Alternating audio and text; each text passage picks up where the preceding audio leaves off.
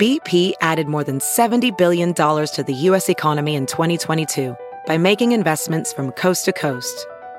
Investments like building charging hubs for fleets of electric buses in California and starting up new infrastructure in the Gulf of Mexico. It's and, not or. See what doing both means for energy nationwide at bp.com slash investing in America.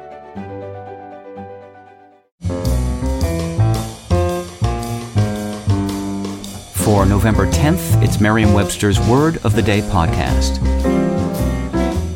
Brought to you by Merriam-Webster.com, the popular dictionary site delivering authoritative definitions, rich, helpful usage content, and dynamic features for language lovers and language learners alike.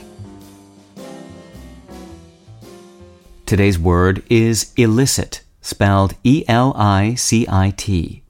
Elicit is a verb that means to draw forth or bring out something latent or potential.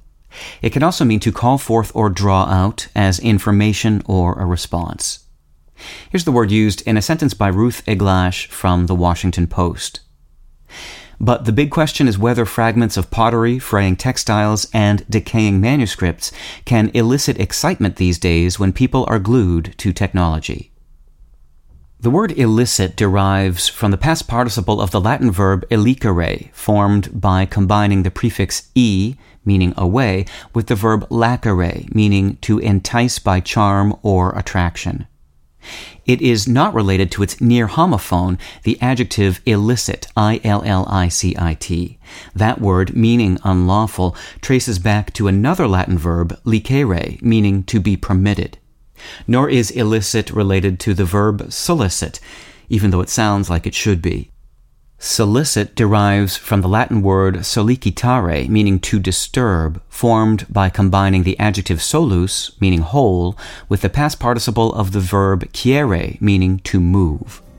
I'm Peter Sokolowski with your word of the day.